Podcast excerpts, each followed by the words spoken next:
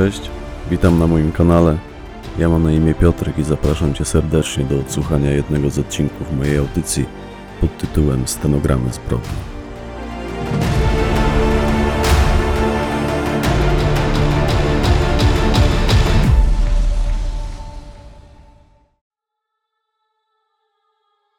Maniak, część druga.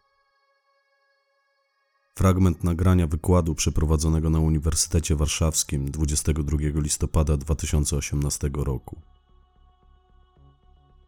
Zerwałem się z łóżka, pobiegłem do łazienki przemyć twarz, potem krótki postój nad toaletą ze szczoteczką w zębach.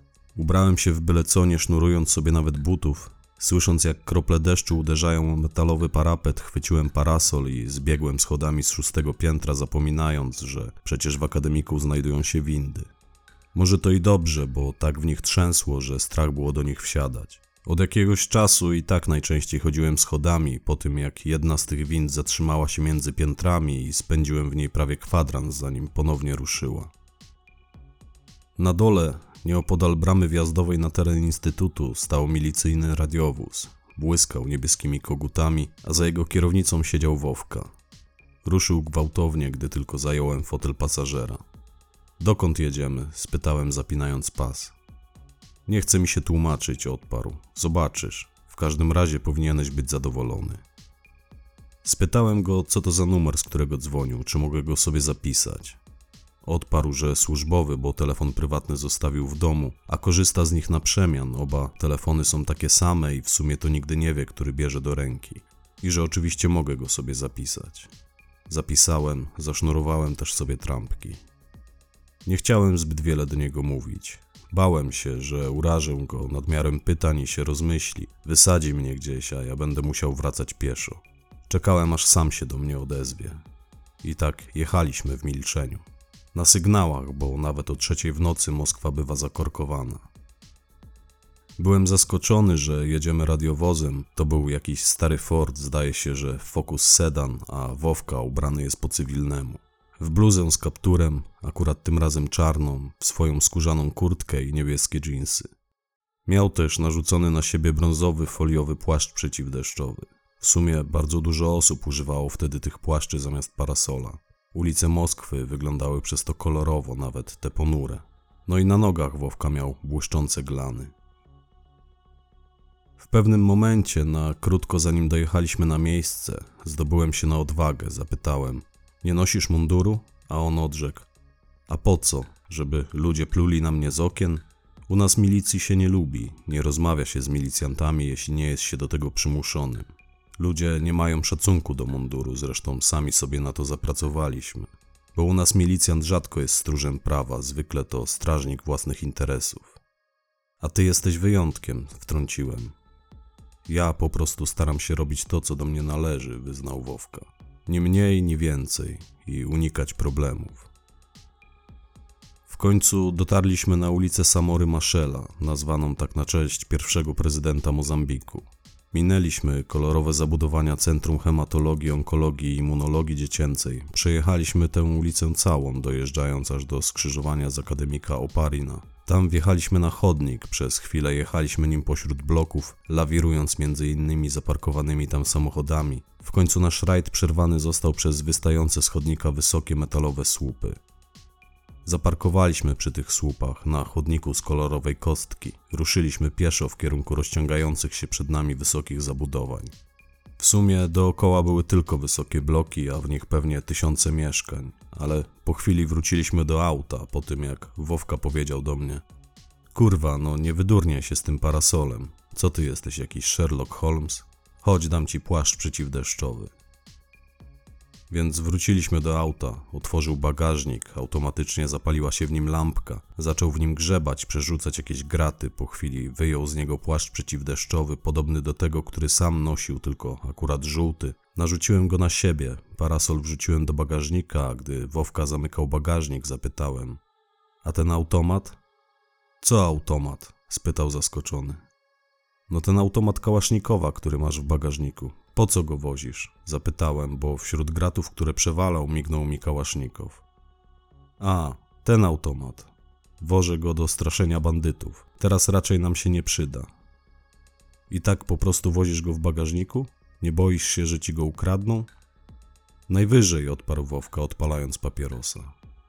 Nie obawiasz się możliwych konsekwencji? Ciągnąłem temat. U nas w Polsce policjanci obchodzą się ze służbową bronią jak z jajkiem. Za jej zniszczenie czy też utratę grozi więzienie. Wowka się uśmiechnął, zaciągnął się papierosem. Może faktycznie czegoś bym się obawiał, gdyby to był służbowy automat, ale to akurat mój prywatny, a wożę go wyłącznie na wyjątkowe okazje, oznajmił. Nie mam więcej pytań, wymamrotałem, odwróciwszy głowę. Poprawiłem na sobie płaszcz i ruszyliśmy w głąb osiedla. Chwilę kluczyliśmy w poszukiwaniu numeru 16, aczkolwiek wszystkie te bloki, mimo tego, że nie były jakieś stare, w świetle rzadko usianych latarni wydały mi się ponure, nieprzyjazne. Te przeszklone, niewielkie balkony, te lordzie, bo to się chyba tak nazywa, cały ten szary beton, te ciągnące się z góry na dół rzędy malutkich okienek. Wyglądały te budynki jak przeznaczone do chowu klatkowego ludzi. Taka myśl przeszła mi wtedy po głowie. A kiedy obeszliśmy dookoła jeden z nich i stanęliśmy przed klatką numer 16, zastaliśmy przy wejściu stojącą pod parasolem kobietę w średnim wieku, ubraną w popielatą halkę i papcie. Wowka wylegitymował się jej, a ona już na wstępie wyraziła do nas pretensje, coś w stylu no nareszcie, dłużej już się nie dało. No cóż, standardowe powitanie, pomyślałem wtedy. Kobieta otworzyła nam drzwi wejściowe, potem zaprowadziła nas pod drzwi jednego z mieszkań na drugim piętrze. To znaczy na pierwszym, przynajmniej dla mnie było to pierwsze piętro, bo w Rosji parter liczony jest jako pierwsze piętro. U nas jest poziomem zero, tam jest już pierwszym piętrem. Więc weszliśmy na pierwsze piętro, które w warunkach rosyjskich było już drugim, i podeszliśmy z tą kobietą pod uchylone drzwi prowadzące do jednego z mieszkań. Kobieta rzekła: Byłam w środku tylko przez moment, niczego nie dotykałam. Masza jest w dużym pokoju, po czym odwróciła się i zniknęła za sąsiednimi drzwiami, to znaczy wróciła chyba do siebie. Wowka wyjął spod płaszcza latarkę, ale kiedy szerzej uchylił drzwi do tego mieszkania, zaraz też włożył do jego wnętrza rękę i zapalił światło w korytarzu. Mam wejść z tobą? spytałem, czując, że mam Pietra jak nigdy w życiu. Serce waliło mi jak młotem, lekko trzęsły mi się nogi. Normalnie, odparł Wowka, chowając latarkę. Jak ktoś zacznie zadawać pytania, to jesteś tu ze mną. Ja w razie czego powiem, że jesteś nadzorcą śledztwa z ramienia FSB, wtedy nikt nie odważy się zadawać kolejnych pytań. Weszliśmy do niewielkiego wąskiego korytarza. Nazwałbym go nawet korytarzykiem. Znajdował się w nim wieszak na ubrania, szafka na buty, a jego ściany pokryte były pomarańczową tapetą. I to wystarczyło, by sprawiał wrażenie zagraconego. Potem wolno przekradaliśmy się dalej. To znaczy, ja się przekradałem, bo stawiałem kroki bardzo ostrożnie, jakbym stąpał po cienkim lodzie. Natomiast Wowka parł przed siebie jak taran. Zajrzał za najbliższe drzwi do kuchni, w której też zapalił światło, potem za kolejne prowadzące do niewielkiej łazienki, gdzie również je zapalił, a później popchnął przymknięte drzwi do jedynego w tym mieszkaniu pokoju, gdzie akurat światło było już zapalone i pewnym krokiem wszedł do środka. Ja w tym czasie, brnąc jak kot po rozgrzanym dachu, pokonałem dopiero połowę korytarza, ale widząc, że on się żadnym strachom nie kłania, ostatecznie wyprostowałem się i przyspieszyłem kroku. No, komedia, szanowni państwo. Jak sobie dzisiaj to przypominam, to zaraz chce mi się z tego śmiać. Ale tak było. Pierwszy raz byłem wtedy na miejscu zbrodni, a przynajmniej tak mi się wtedy wydawało, że wchodzimy do mieszkania, w którym wydarzyło się coś w tym stylu. Bo mój kompan do tamtej pory nie uchylił mi ani rąbka tajemnicy. Moje emocje potęgował fakt, że znalazłem się w tak egzotycznym, obcym dla siebie miejscu. Pikawa to tak mi się tłukła, że myślałem, iż wyskoczy mi z klatki piersiowej. Zastanawiałem się, o co do cholery jasnej chodzi, przecież nie raz i nie dwa miałem do czynienia ze zwłokami, chociażby służąc w przeszłości w drogówce, ale nie potrafiłem się przemóc, żeby poczuć się swobodnie, żeby przekroczyć próg znajdującego się przede mną pokoju. Walczyłem sam ze sobą, tak, szanowni państwo studenci, znaleźć się na miejscu zbrodni to nic, o czym można by marzyć. Zwłaszcza gdy w powietrzu unosi się mdlący zapach krwi, a ma się świadomość, że to krew człowieka. Wowka wręcz wtargnął do tego pokoju, chwytając za klamkę w drzwiach, aczkolwiek zgodnie ze sztuką niczego nie powinien był w tym mieszkaniu dotykać. Ja natomiast uznałem, że to jego sprawa. Przyglądając mu się, pomyślałem, że raczej wie co robi. Potem obszedł cały pokój, bacznie się rozglądał, a ja. Ja stanąłem w progu i stojąc tam jak słup soli, wylepiałem gałę w widniejącą kilka metrów przede mną zmasakrowaną głowę kobiety. Wystawała ona ponad oparcie fotela. Nie miałem jeszcze wtedy pewności, że to kobieta, ale tak wywnioskowałem po jej ubiorze, czyli sukience i rajstopach, po zmierzwionych, dość długich blond włosach, które całe były utytłane w brunatnej mazi. Jak już wspomniałem, jej głowa wystawała ponad oparcie fotela, do którego tułów przywiązany był grubym sznurem. Ktoś obwiązał jej ciało wokół oparcia, w efekcie czego spoczywało w pozycji siedzącej, przy czym jej lewa ręka zwisała luźno. Pod samym fotelem na jasnej imitującej panele wykładzinie widniała spora kałuża zakrzepłej krwi. Wowka stanął nad zwłokami, przyjrzał im się, potem przeniósł wzrok na mnie, powiedział: No popatrz sobie, przecież po to tu przyjechałeś, nie? Poczułem się jego słowami urażony do żywego. W pierwszej chwili miałem mu odburknąć coś równie chamskiego, ale ciekawość zwyciężyła. Wszedłem do pokoju, zrobiwszy kilka pierwszych kroków po pokrywającym podłogę linoleum, poczułem, że lepią mi się do niego buty. Podłoga była w tym miejscu brudna, to znaczy zalana czymś słodkim, stąd się lepiła. Tak wtedy pomyślałem, że to chyba jest coś słodkiego i nie pomyliłem się, bo w tym samym momencie zauważyłem leżącą obok butelkę po winie. Wylało się z niej tyle, ile mogło się wylać z przewróconej czy też upuszczonej na podłogę butelki, mniej więcej jakieś pół litra. Ja oczywiście, jak to ja, od razu musiałem w to wleść. Jak już mówiłem, zwłoki spoczywały w fotelu, sam fotel stał tuż przy niskiej ławie, natomiast po przeciwległej stronie tej ławy znajdowała się pokryta błękitną narzutą składana kanapa. Jej oparcie przylegało do ściany. Na samej ścianie, tuż nad ową kanapą, widniał rozwieszony ozdobny dywan. Taka typowa dla rosyjskiej kultury ozdoba mieszkania. Ława pokryta była białym obrusem, aczkolwiek sporo było na nim krwawych plam. Stała na niej karawka na wino, pusta, dwie szklanki takie zwyczajne jak na herbatę, też puste. Talerzyk z herbatnikami, kilka mandarynek i pilot do telewizora. Po przeciwległej stronie, jakby za plecami ofiary, stał komplet czterech segmentów z kredensem i półkami. Na jednym z nich był telewizor, na półkach książki, w przeszklonej witrynie trochę porcelany i prawosławne ikony. W barku, który był otwarty, znajdowały się szklanki i kieliszki, kilka butelek wina i wódki. Dopiero później, kiedy lepiej się rozejrzałem, okazało się, że segmenty tworzą meblościankę, która przedziela pokój na dwie części. Za nią była część sypialna, znajdowało się tam nienagannie zaścielone łóżko. W pewnym momencie Wowka wyjął z kieszeni telefon, zadzwonił do swojego dyżurnego, poinformował go, że jest na miejscu, potwierdził odnalezienie zwłoki i poprosił, by dyżurny wysłał na miejsce ekipę techników. Później przysiadł na kanapie, wyjął notatnik, położył go przed sobą na ławie, zaczął coś notować. Ja, mimo że wciąż drżały mi nogi, zdobyłem się na odwagę. Zbliżyłem się do fotela i przyjrzałem się dokładniej ofierze. To była kobieta w średnim wieku. Jej głowa była zmasakrowana, rozłupana, prawie że przepołowiona. Nosiła też kilka pomniejszych, głębokich ran zadanych prawdopodobnie czymś ostrym i ciężkim. Luźno zwisała na klatce piersiowej w nienaturalnej dla ludzkiej głowy pozycji. Odniosłem wrażenie, że kark tej kobiety został zwichnięty w efekcie otrzymanych przez nią uderzeń. Pochyliwszy się, zauważyłem, że w jej ustach coś zalega, coś z nich wystaje. Kiedy przyjrzałem się temu bliżej, doszedłem do wniosku, że to mandarynka, cała, ze skórką. Przyszło mi na myśl, że ktoś ją tam wetknął, że miała posłużyć za knebel, ale wtedy odezwał się do mnie z kanapy Wowka, powiedział ta mandarynka to był finał tego aktu. Skąd ta pewność? spytałem. Nie mam pewności, odrzekł. Za to mam bujną wyobraźnię. Ktoś musiał bardzo ją nienawidzić, że zrobił jej coś takiego. Więc twierdzisz, że to porachunki, wykluczasz motyw rabunkowy, wtrąciłem. Raczej tak, odparł.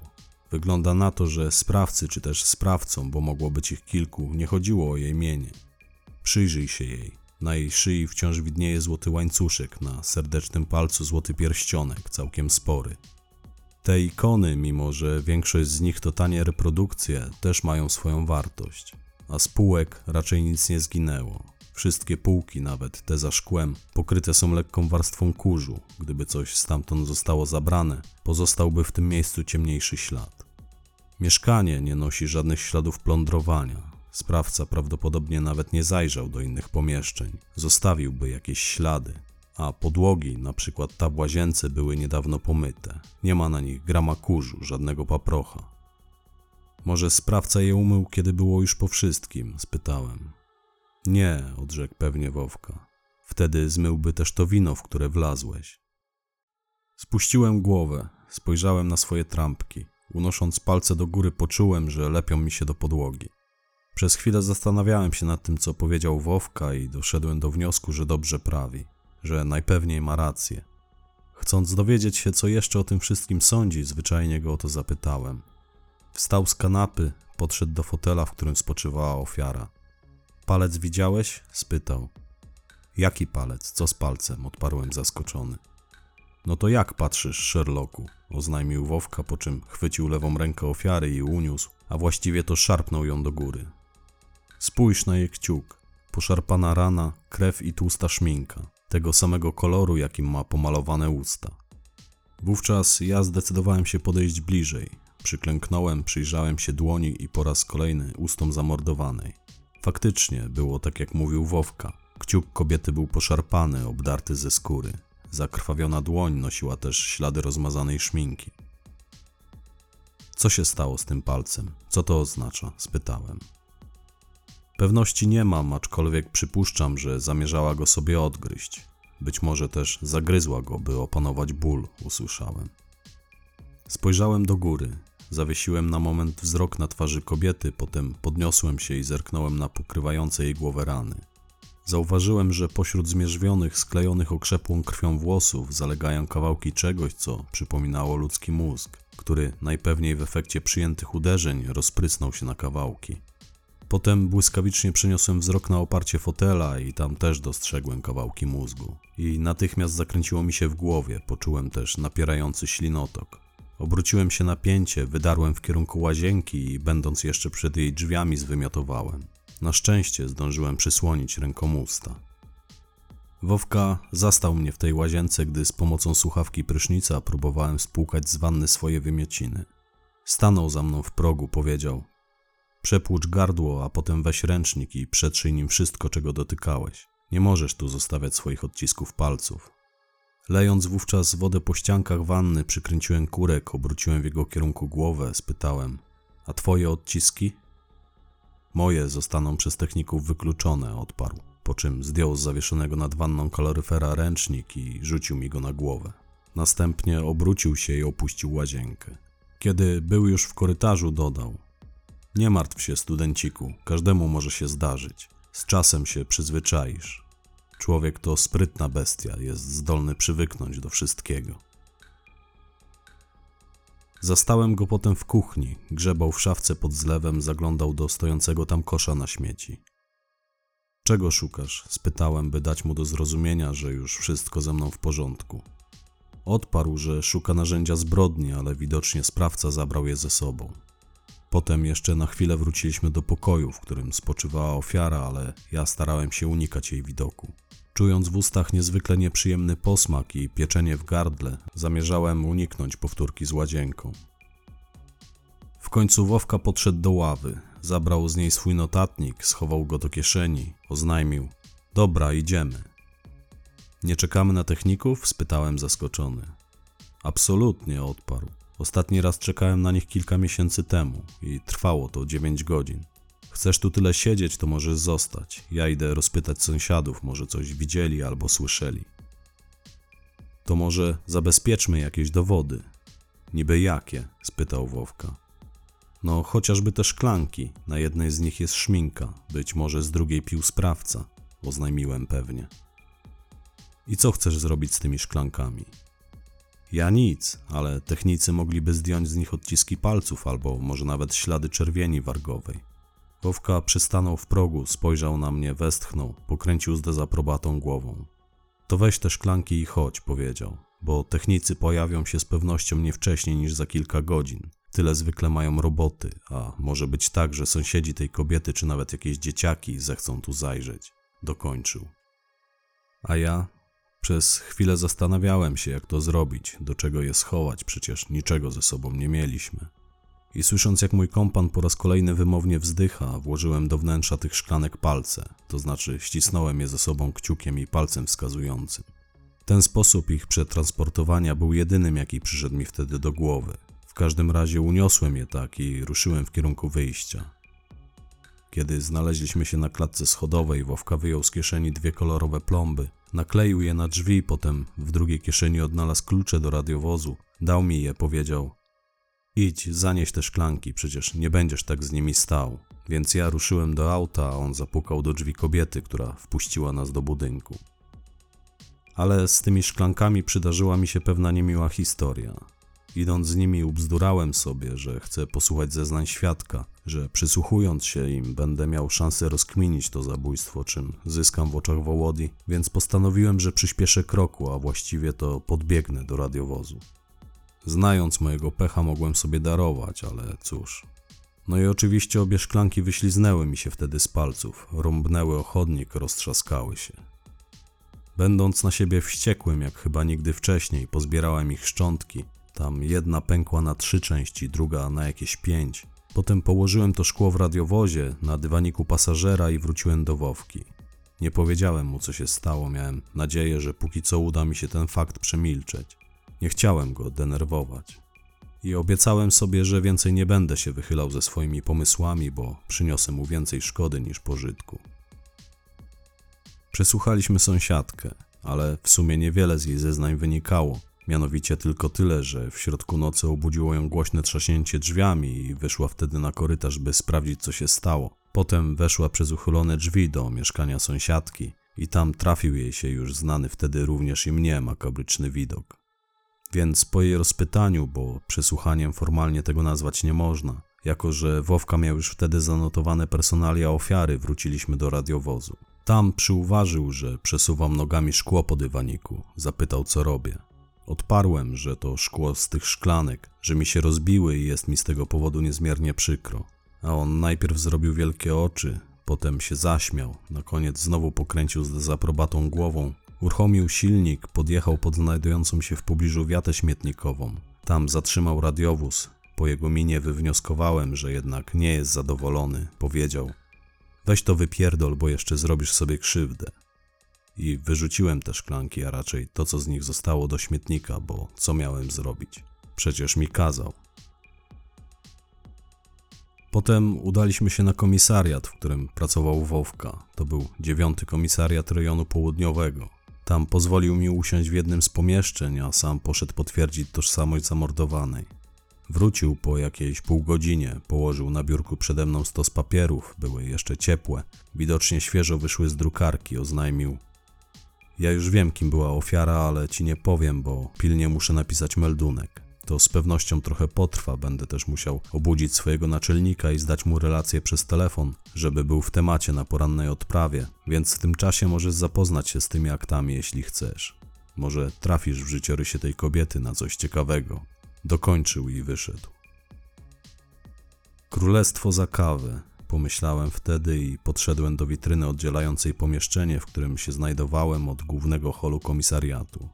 Widząc w nim niewielki ruch, w sumie w komisariacie przebywało wtedy tylko kilku policjantów, w tym jedna policjantka, Irina, z którą Wowka zdążył mnie już zapoznać. Opuściłem tamto pomieszczenie i poszedłem rozejrzeć się za automatem z kawą. W pobliskiej kantynie kupiłem od razu dwie, żeby jakoś szczególnie się potem nie plątać i zabrałem się za czytanie akt. Komisariat był nieduży, zajmował tylko jedno piętro, a dokładnie rosyjskie pierwsze piętro w wielopiętrowym postsowieckim budynku.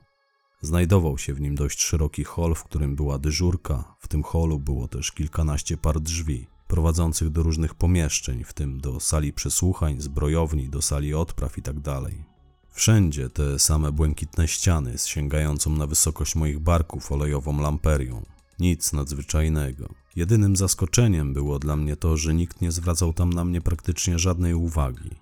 Wowka, wchodząc wtedy ze mną na komisariat, powiedział do dyżurnego: To jest Paweł, mój znajomy z Polski, będzie się tu ze mną kręcił.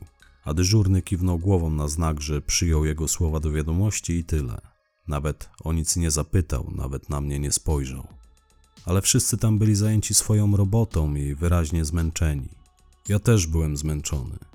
Popijając pierwszą z dwóch kaw, stałem przy oknie i patrzyłem, jak wschodzi słońce, raczej jak robi się jasno, bo słońca nie widziałem od dawna. Niebo wciąż zakrywały ciemne chmury. Z akt, które udało mi się wtedy przejrzeć, wynikało, że zamordowana kobieta nazywała się Maria Aleksandrowna Palczykowa. Była w przeszłości dyrektorką szkoły podstawowej, a wówczas już rencistką. Wdowa w wieku 55 lat miała syna i córkę, przy czym syn Wasilij, kawaler, zamieszkiwał w Moskwie, a córka Swietłana wraz z mężem i dziećmi w Archangelsku.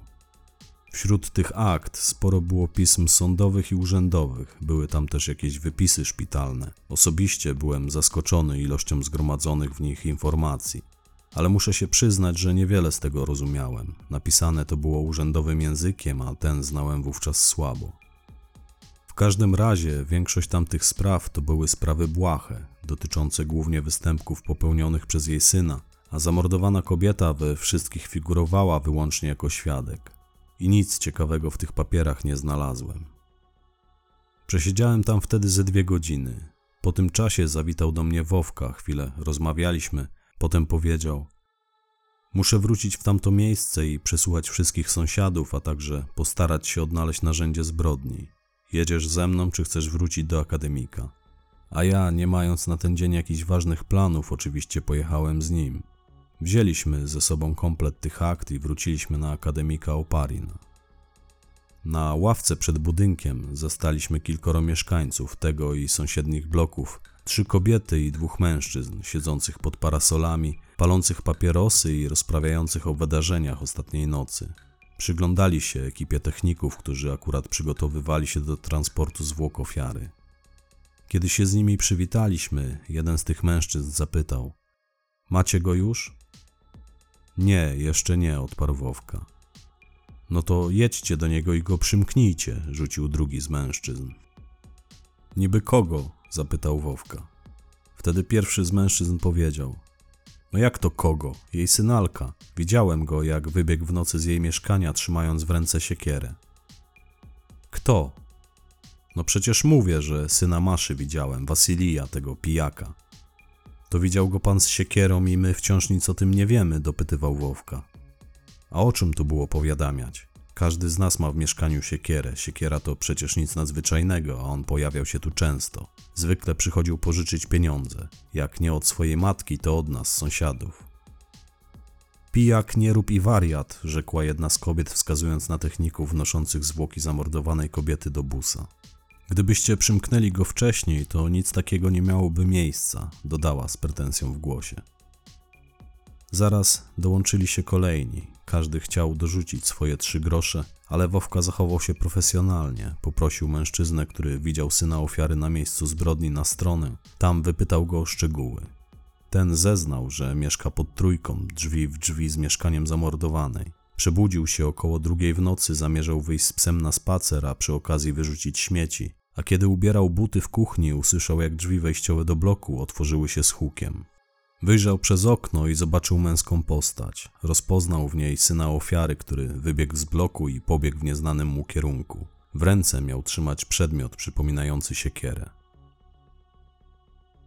Prosta sprawa, stwierdził Wowka, kiedy jechaliśmy do mieszkania tego mężczyzny. Jego adres widniał w aktach, które mieliśmy ze sobą. Szkoda, miałem nadzieję na coś więcej, oznajmiłem, przeczuwając rychły koniec tej sprawy. Podobnych tematów ci u nas dostatek, odrzekł Wowka. Jeśli tylko zechcesz, to jeszcze będziesz miał okazję się napatrzeć.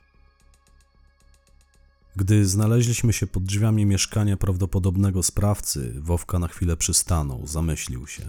Potem chwycił klamkę, powoli ją nacisnął i uchylił drzwi, które, jak się okazało, pozostawały otwarte. We wnętrzu tego mieszkania słychać było głośne chrapanie, niosło się aż na korytarz. Wowka założył skórzane rękawiczki, wyjął ze spodni gruby parciany pasek, obwiązał go sobie wokół dłoni tak, że klamra pozostawała luźna, wisiała na kawałku tego paska, po czym otworzył drzwi na oścież. Zamierzasz tam wejść? Tak o, po prostu? spytałem z powątpiewaniem. Normalnie, odparł Wowka. No dobra, ale co ze mną? Najlepiej będzie, jeśli tu poczekasz, rzekł beznamiętnie. Spokojnie, przecież zaraz wrócę. A w razie czego bierz nogi za pas, potem zadzwoń pod 02 i powiedz co się wydarzyło. Doprecyzował i wszedł do mieszkania. Nie powiem. W głowie miałem tylko jeden obraz. Wowki leżącego w tym mieszkaniu z siekierą wbitą w głowę. A kiedy z jego wnętrza dotarły do mnie głośne krzyki i odgłosy awantury, ów obraz nabrał tylko ostrości. Ale po chwili usłyszałem głos mojego kompana, darł się. Paweł, chodź, pomożesz mi. I co miałem zrobić? Wszedłem do środka, a w jednym z pokoi, przypominającym totalną melinę, zastałem Wowkę szamoczącego się z podejrzanym na podłodze. W sumie to Wowka siedział na nim i bił go wtedy po twarzy, a ja dobiegłem do nich i chwyciłem tego faceta za ręce, bo też sporo nimi machał. Potem wspólnie zakuliśmy go w kajdanki i przyciągnęliśmy pod drzwi pokoju. Wowka wyprostował się, wytarł lecącą mu z nosa krew, wskazując wzrokiem na leżącą na podłodze siekierę, powiedział: Wystartował do mnie z tą siekierą. Na szczęście jest pijany jak świnia. Trafił mnie tylko pięścią w nos, w sumie to sam się na tę jego pięść nadziałem, ale już zdążyłem mu się odwdzięczyć. Później podniósł leżącą na podłodze siekierę, owinął ją w brudny koc, który ściągnął ze stojącej pod ścianą kanapy, wytarł nos w rękaw, oznajmił: Pomóż mi podnieść tego kmiota z podłogi, zabieramy go. I zabraliśmy. Wowka prowadził mężczyznę, ja niosłem przypuszczalne narzędzie jego zbrodni. Jak się później zdążyliśmy zorientować, osobnik, którego przymknęliśmy, miał kiepską opinię. Był alkoholikiem na osiedlu i w bloku, w którym mieszkał, wszczynał pijackie burdy. Groził i złorzeczył sąsiadom, okradał okoliczne piwnice i komórki.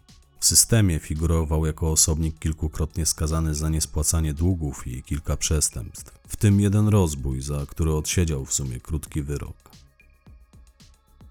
Jakieś dwa dni później, kiedy wytrzeźwiał i zaistniała możliwość jego przesłuchania, pojechaliśmy z Wowką po niego do aresztu, gdzie przebywał w wieloosobowej celi. Wtedy po raz pierwszy miałem okazję zobaczyć, jakie panują tam zasady i jak traktuje się tam ludzi jego pokroju. Dwaj towarzyszący nam wtedy pracownicy służby więziennej otworzyli drewniane drzwi celi, za którymi znajdowała się jeszcze solidna krata. Zanim jednak drzwi tej celi się otworzyły, wszyscy w niej stali już na baczność, plecami do wejścia. Jeden z klawiszy wywołał nazwisko tego mężczyzny, a ten natychmiast głośno i wyraźnie podał swoje personalia, wiek, potem bez zająknięcia wyrecytował artykuły kodeksu karnego Federacji, z których był w przeszłości skazywany. Na koniec również te, o które tym razem był podejrzewany. Kiedy skończył, strażnik nakazał mu podejść do kraty, ale zrobił to tyłem, tak jak stał, tylko wcześniej głęboko się pochylił, unosząc wyciągnięte ponad plecy dłonie z szeroko rozpostartymi palcami. Tak, by były widoczne, by strażnicy mieli pewność, że jego ręce są wolne od jakichkolwiek przedmiotów. Potem oparł się tyłkiem o kratę, przełożył ręce przez jedno z przęseł, a jeden ze strażników założył mu kajdanki. Gdy otworzono kratę, on dalej mocno pochylony wycofał się z celi, natychmiast też ustawił się pod ścianą i oparł na niej głowę. Jeden z klawiszy przeszukał go, potem obaj pochwycili go pod ręce, ale tak, że on idąc pomiędzy nimi miał głowę na wysokości ich kolan. Ja z Wowką ruszyliśmy za nimi, patrzyliśmy jak idą. Wówczas on przybliżył do mnie głowę, szepnął do mnie. Tak to tutaj wygląda, panie Pawle. Tutaj nie ma opierdalania się. Strażnicy szli krokiem pewnym i szybkim, podejrzany ledwo nadążał przebierać za nimi nogami. W pewnym momencie spadły mu klapki, które miał założone na gołe stopy. Wtedy wycofali się z nim, dali mu chwilę na to, by ponownie je założył, oczywiście cały czas go przytrzymując.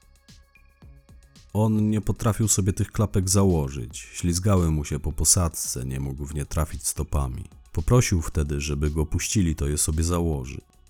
I chyba nie powinien był się odezwać, bo ci faktycznie go puścili. Wyczekali, aż je założy. On się przy tym trochę wyprostował, ale zaraz grzecznie pochylił się z powrotem. Wtedy jeden z klawiszy kazał mu znów się wyprostować, a kiedy mężczyzna spełnił jego żądanie, otrzymał od drugiego tak silny cios pięścią w twarz, że upadł na podłogę. Źle to wyglądało, bo wyrżnął głową o wybetonowaną posadzkę, głośno przy tym zawył z bólu. I naraz odezwał się Wowka, powiedział: Co wy kurwa robicie? Złamiecie mu szczękę i jak ja go przesłucham? A jeden ze strażników odparł: Spokojnie, Wołodia, będzie gadał nawet ze złamaną szczęką. A jak nie, to dasz mu protokół in blanco, a on ci się pod nim ładnie podpisze. O ile w ogóle potrafi pisać, to kurwa bydle, wtrącił drugi strażnik i głośno zarechotał. Ale słowa Wowki najwyraźniej trochę na obu klawiszy podziałały. Podnieśli mężczyznę z podłogi, nawet delikatnie, ale zaraz potem chwycili go pod ręce tak jak wcześniej i ciągnąc go, a praktycznie niosąc go w powietrzu, doprowadzili do sali przesłuchań. Klapek oczywiście nie pozwolili mu założyć. Ja je zabrałem i potem rzuciłem podejrzanemu pod stopy, kiedy już siedział przykuty rękoma do blatu solidnego, przykręconego śrubami do podłogi metalowego stołu.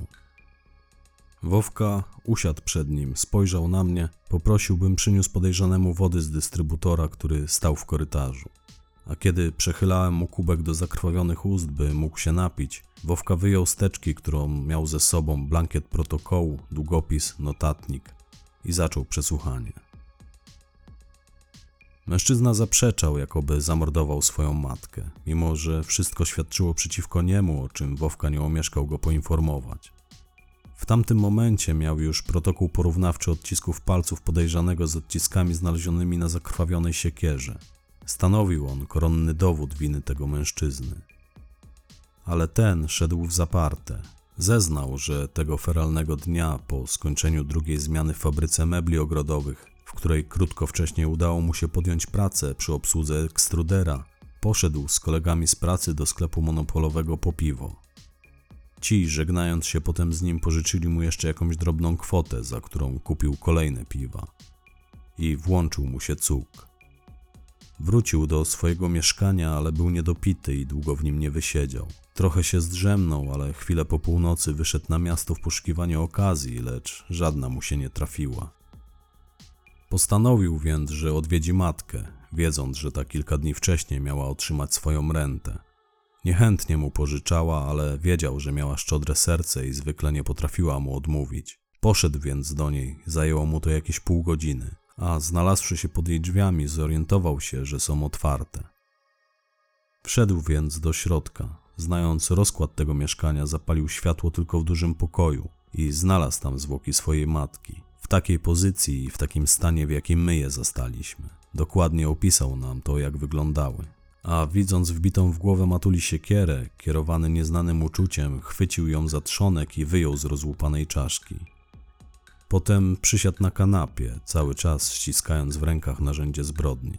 Jak stwierdził, nie potrafił zebrać żadnych myśli, a gdy w końcu dotarło do niego, że na siekierze znalazły się jego odciski palców, odchodząc stamtąd postanowił zabrać ją ze sobą i ukryć. Na pytanie, dlaczego nie powiadomił milicji o swoim znalezisku, odparł krótko. A kto by mi uwierzył, że to nie ja? No kto?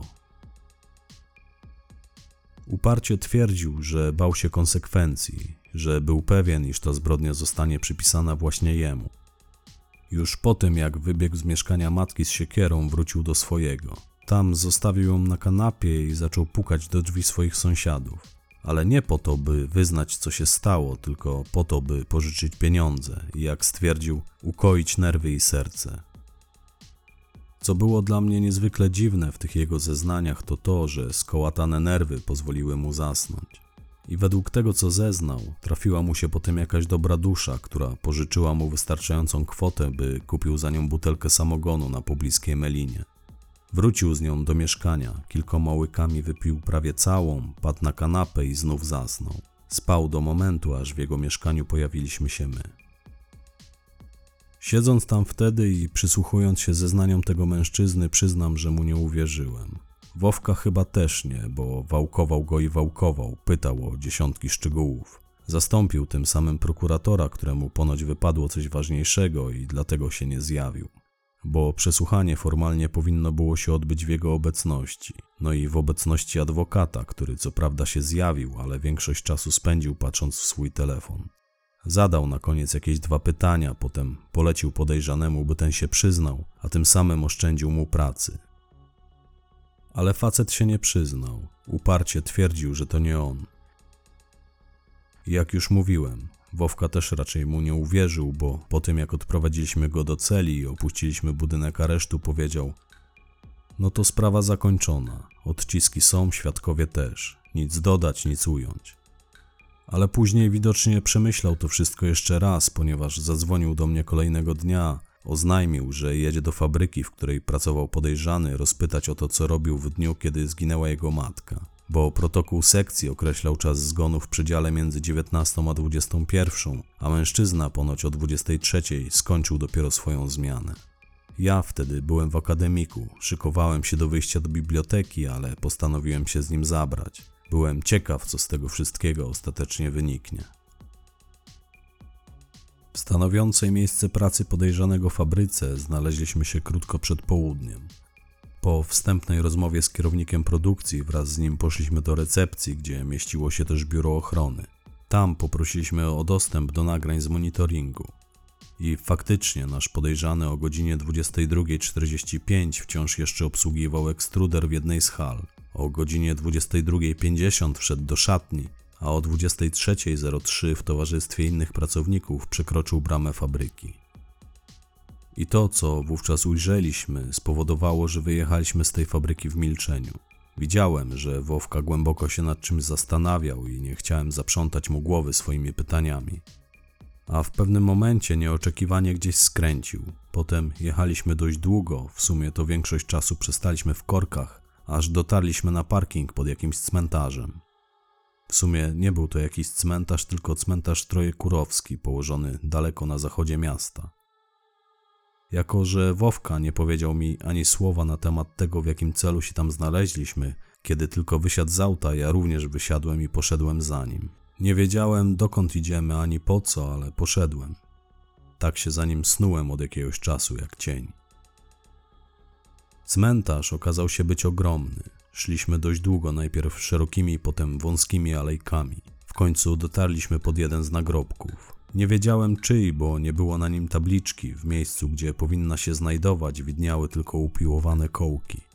Mój kompan przeżegnał się przed tym grobem. On był ogrodzony niewysokim metalowym płotkiem. W sumie, kiedy się rozejrzałem, zauważyłem, że większość grobów jest ogrodzona. Widocznie taka tradycja. Potem przekroczył ten płotek, przyklęknął przed nagrobkiem, przetarł zalegającą na nim deszczówkę ręką, zgarnął ją. Wyjął z kieszeni setkę wódki, nalał do stojącego na nagrobku kieliszka, wypił, nalał kolejny kieliszek i odstawił go na miejsce. Też chyba taka tradycja. Chwilę jeszcze klęczał, wtedy zapytałem: Nie ma tabliczki? Nie ma, odparł. Ukradli, bo metalowa była. To już trzecia w tym roku. Jak któregoś złapię, to mu nogi z dupy powyrywam, tak jak on wyrywa tę tabliczkę. Do auta wracaliśmy w milczeniu. Widziałem, że Wowka w dalszym ciągu był mocno zamyślony. Dopiero kiedy podjechaliśmy pod mój akademik, miałem już wysiadać, powiedziałem: Co teraz będzie? Facet chyba faktycznie tego nie zrobił. A Wowka zmarszczył czoło, jego twarz nabrała rumieńców, oznajmił: Raczej to nie on. No nic, będę szukał dalej, ale najpierw dam mu jeszcze trochę czasu, może się przyzna. Lekarz, który przeprowadzał sekcję zwłok tej kobiety, mógł się przecież pomylić co do czasu jej zgonu. W każdym razie dzisiaj chcę już odpocząć. Nie chcę już o tym myśleć, dokończył, wyjmując papierosy. I byłem już w progu akademika, kiedy usłyszałem, że mnie woła. Podszedłem z powrotem do radiowozu, przez uchyloną szybę powiedział do mnie: Masz jakieś plany na wieczór? A ja pokiwałem, przycząco głową. To chodź, pojedziemy gdzieś na piwo. Odstresujesz się, dodał, wskazując wzrokiem na moje ręce, które oparłem o uchyloną szybę. Uniosłem wtedy swoją dłoń, spojrzałem na nią. Moje palce drżały jak u alkoholika, a on widocznie jakoś to zauważył. Tak, szanowni państwo, to była nerwówka. To było dla mnie zupełnie nowe doświadczenie. I kosztowało mnie to wszystko sporo stresu. Ponownie zająłem miejsce w radiowozie i pojechaliśmy. Potem siedzieliśmy w jakiejś knajpie, było nawet sympatycznie. Wypiliśmy po kilka piw, zastała nas tam noc. Do dziś pamiętam to uczucie, gdy kończyłem pierwsze piwo i poczułem jak drży mi mięsień pośladka. To nerwy mi puszczały. Wcześniej nawet nie ogarnąłem, że kosztowało mnie to wszystko aż tyle nerwów. Potem, tak jak już mówiłem, wypiliśmy kolejne piwo i kolejne. Rozmawialiśmy, aczkolwiek Wowka unikał tematu pracy. Za to wypytywał o moją pracę, o to jak pracuje się w polskiej policji. Później zadzwonił mi po taksówkę i wróciłem nią do akademika.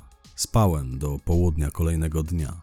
Obudził mnie dopiero telefon od niego. Powiedział: Sprawa naszego podejrzanego się wyjaśniła. On siedzi w areszcie, a ja mam kolejne zwłoki z siekierą w głowie. I jak wynika z opisu, bliźniacze modus operandi. Jedziesz ze mną się rozejrzeć, czy będziesz patrzył w ściany? Dobra, szanowni państwo, krótka przerwa. Powiedzcie mi, gdzie znajdę jakiś automat z kawą.